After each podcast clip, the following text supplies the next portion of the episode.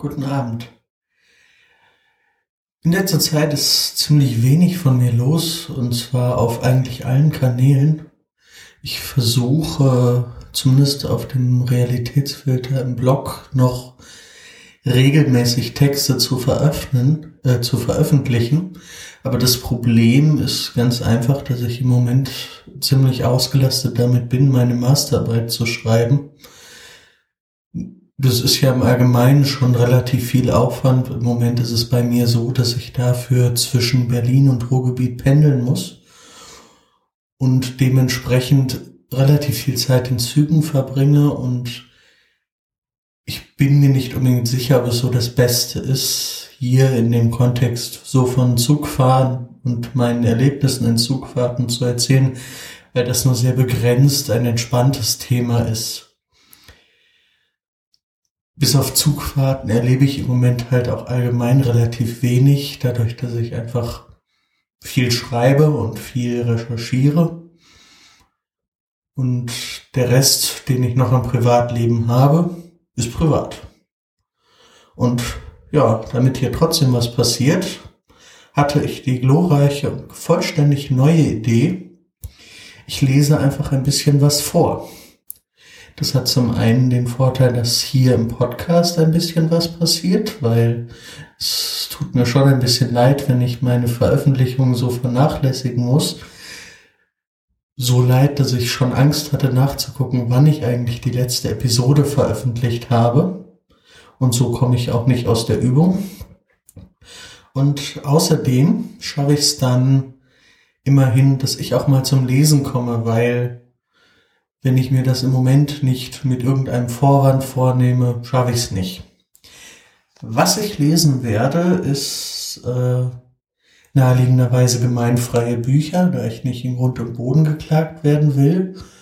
Und da diese Randbedingung steht, nutze ich die Gelegenheit, um einfach mal einige Bücher, von denen man immer wieder gesagt kriegt, dass man sie unbedingt lesen muss, mal selbst zu lesen und quasi euch auch vorzulesen. Und das erste Buch, was ich mir da ausgesucht habe, ist Die Verwandlung von Franz Kafka.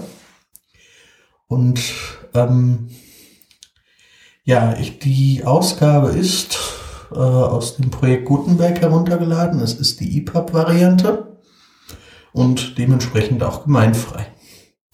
Ich werde mal schauen, wie viel und wie lange ich heute lesen werde. Aber die Episoden hier haben ja ohnehin nicht die Neigung, besonders lang zu sein. Und von daher werden wir vermutlich in nächster Zeit viele Cliffhanger haben. Nun denn.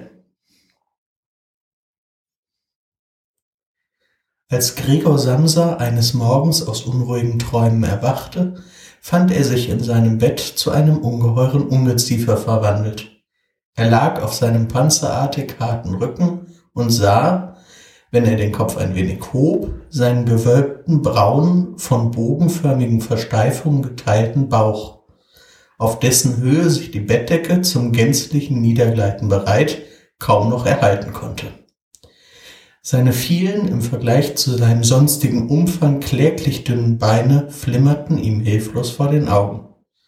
Was ist mir geschehen? Dachte er. Es war kein Traum. Sein Zimmer, ein richtiges, nur etwas zu kleines Menschenzimmer, lag ruhig zwischen den 4 wohlbekannten Wänden. Über dem Tisch, auf dem eine auseinandergepackte Musterkollektion von Tuchwaren ausgebreitet war, Samsa war Reisender, hing das Bild, das er vor kurzem aus einer illustrierten Zeitschrift ausgeschnitten und in einen hübschen vergoldeten Rahmen untergebracht hatte. Es stellte eine Dame dar, die mit einem Pelzhut und einer Pelzboa versehen aufrecht dasaß und einen schweren Pelzmuff, in dem ihr ganzer Unterarm verschwunden war, dem Beschauer entgegenhob. Gregors Blick richtete sich dann zum Fenster, und das trübe Wetter, man hörte Regentropfen auf dem Fensterblech aufschlagen, machte ihn ganz melancholisch. Wie wäre es, wenn ich noch ein wenig weiter schliefe und alle Narrheiten vergäße, dachte er. Aber es war gänzlich undurchführbar. denn er war gewohnt, auf der rechten Seite zu schlafen, konnte sich aber in seinem gegenwärtigen Zustand nicht in diese Lage bringen. Mit welcher Kraft er sich auf die rechte Seite warf, immer wieder schaukelte er in die Rückenlage zurück. Er versuchte es 100-mal, schloss die Augen, um die zappelnden Beine nicht zu sehen zu müssen, und ließ erst ab, als er in der Seite einen noch nie gefühlten, leichten, dumpfen Schmerz zu fühlen begann. »Ach Gott«, dachte er, »was für einen anstrengenden Beruf habe ich gewählt, Tag aus, Tag ein, auf der Reise. Die gesellschaftlichen Aufregungen sind viel größer als im eigentlichen Geschäft zu Hause. Und außerdem ist mir noch diese Plage des Reisens auferlegt, die Sorgen um die Zuganschlüsse, das unregelmäßige, schlechte Essen, ein immer wechselnder, nie andauernder, nie herzlich werdender menschlicher Verkehr. Der Teufel soll das alles holen.« Er fühlte ein leichtes Jucken oben auf dem Bauch, schob sich auf den Rücken langsam näher zum Bettpfosten, um den Kopf besser heben zu können, fand die juckende Stelle, die mit lauter kleinen weißen Pünktchen besetzt war, die er nicht zu beurteilen verstand, und wollte mit einem Bein die Stelle betasten, zog es aber gleich wieder zurück, denn bei der Berührung umwehten ihn Kälteschauer. Er glitt wieder in seine frühere Lage zurück. Dies frühzeitige Aufstehen, dachte er, macht einen ganz blödsinnig. Der Mensch muss seinen Schlaf haben. Andere Reisende leben wie Haremsfrauen. Wenn ich zum Beispiel im Laufe des Vormittags ins Gasthaus zurückgehe, um die erlangten Aufträge zu überschreiben, sitzen diese Herren erst beim Frühstück. Das soll ich bei meinem Chef versuchen. Ich würde auf der Stelle hinausfliegen. Wer weiß überhaupt, ob das nicht sehr gut für mich wäre. Wenn ich mich nicht wegen meiner Eltern zurückhielte, ich hätte längst gekündigt. Ich wäre vor dem Chef hingetreten und hätte ihm meine Meinung vom Grund des Herzens aus gesagt. Vom Pult hätte er fallen müssen. Es ist auch eine sonderbare Art, sich auf das Pult zu setzen und von der Höhe herab mit den Angestellten zu reden, der überdies wegen der Schwerhörigkeit des Chefs ganz nah herantreten muss. Nun, die Hoffnung ist noch nicht gänzlich aufgegeben, habe ich einmal das Geld beisammen, um die Schuld der Eltern an ihn abzuzahlen. Es dürfte noch 5 bis 6 Jahre dauern, mache ich die Sache unbedingt. Dann wird der große Schritt nicht gemacht. Vorläufig allerdings muss ich aufstehen, denn mein Zug fährt um 5. Und er sah zur Weckuhr hinüber, die auf dem Kasten tickte. »Himmlischer Vater«, dachte er, es war 6:30 Uhr und die Zeiger gingen ruhig vorwärts. Es war sogar halb vorüber.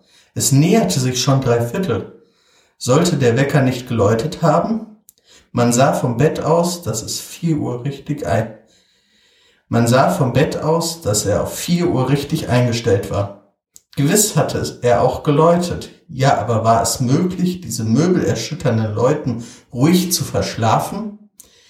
Nun, ruhig hatte er ja nicht geschlafen, aber wahrscheinlich desto fester.